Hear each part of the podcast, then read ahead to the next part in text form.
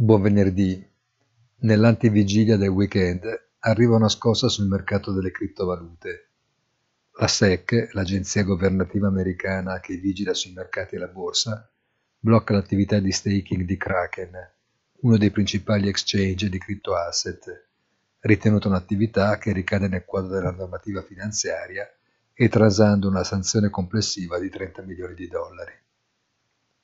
È una battuta d'arresto che getta un'ombra dopo che questo mercato sembrava avere ripreso smalto dopo un prolungato periodo di sofferenza accentuato dalla fase di ripiegamento che interessa anche il settore della tecnologia dopo il forte recupero di inizio anno. Un buon fine settimana a tutti e come sempre nel tardo pomeriggio di oggi appuntamento col punto della settimana sul nostro sito easy-finance.it.